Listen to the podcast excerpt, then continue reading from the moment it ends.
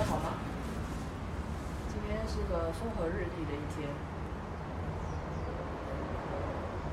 昨天跟今天都是我的生日，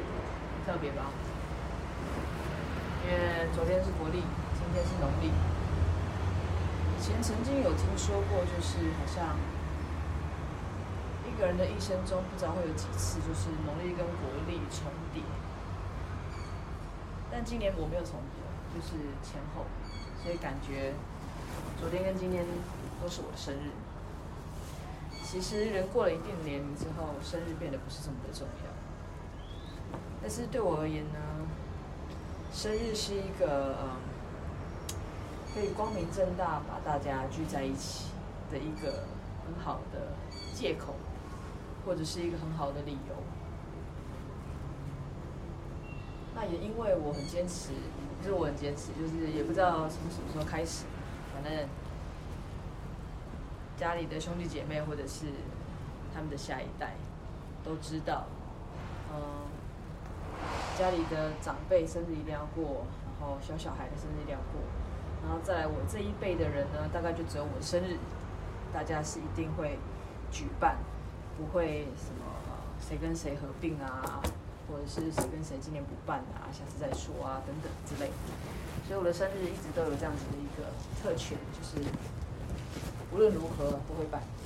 只是现在不一定在当日了，反正因为大家都忙上班，所以至少会在你那个月份会过生日。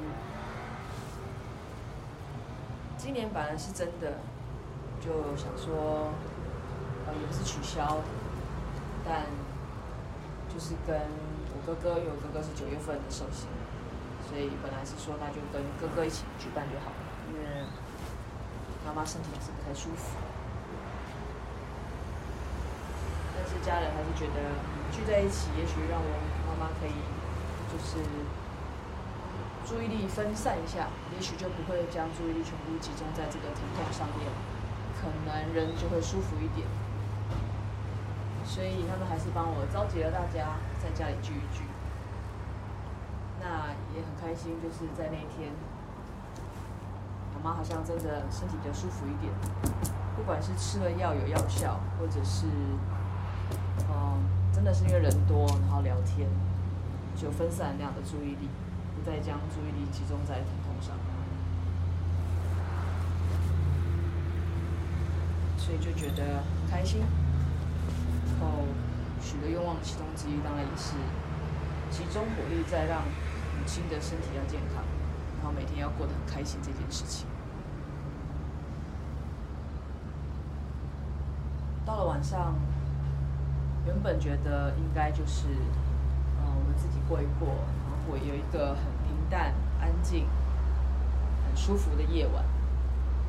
但是呢，神队友还是神神秘秘的召集了一些。朋友、常客来店里帮我热闹热闹，重点是呢，他们演的戏码如此的笨拙，但我还是信了，而且重复了，还被骗好几次。但是因为这次有掺杂一些最近才比较熟络的客人，所以并不会想到他们是来帮我庆生的。然后也有人是在这个即将过十二点的时候出现，也让我觉得非常的惊喜。总而言之，就是一个，嗯，真的非常惊喜，神队友可以筹备的这一切。然后，但是人到了一定的岁数，你这知道就是唱生日快乐歌啊、吹蜡烛啊、许愿这些事。这些仪式呢，还是会让人觉得有点尴尬，就觉得就也不是孩子了，然后还在还在做这件事情。然后我这个人又是很认真，就是如果你要我许愿，我一定会很认真的把愿望说清楚，好好好的许愿。所以这个许愿的程度的时间就会拉很长，然后弄得大家好像都很尴尬。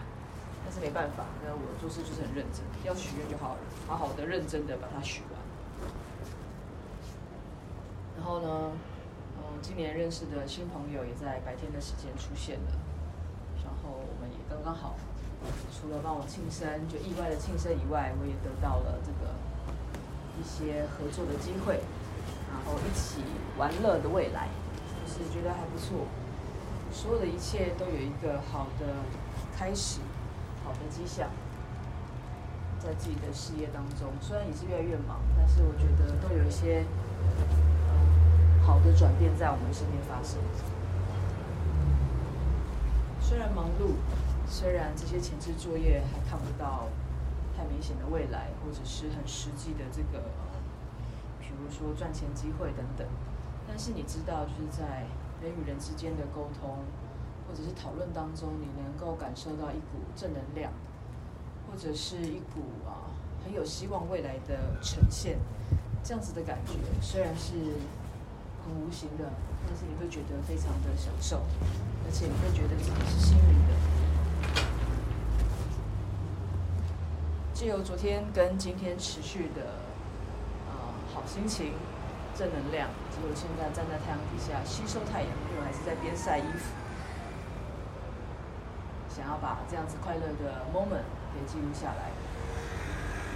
然后祝我自己生日快乐，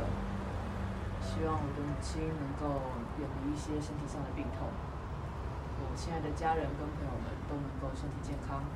出入平安。虽然很老派，但是很重要。那再来就是我自己的事业，不管是我跟神队友的。努力的一切未来筹备的活动，或者是我们跟一些好朋友、一些专业老师策划的一些计划，跟呃规划的活动、合作课程都能够非常非常的顺利，然后可以让我们招来好的人员、好的财运，让生活都过得非常的，生活跟心灵都过得非常的富裕。无论如何，我希望我们每一个人的明天会比今天再更好一些。祝我生日快乐，也祝福跟我同一天的你生日快乐，甚至于啊所有的八月份宝宝生日快乐。再见，我们一定会再见。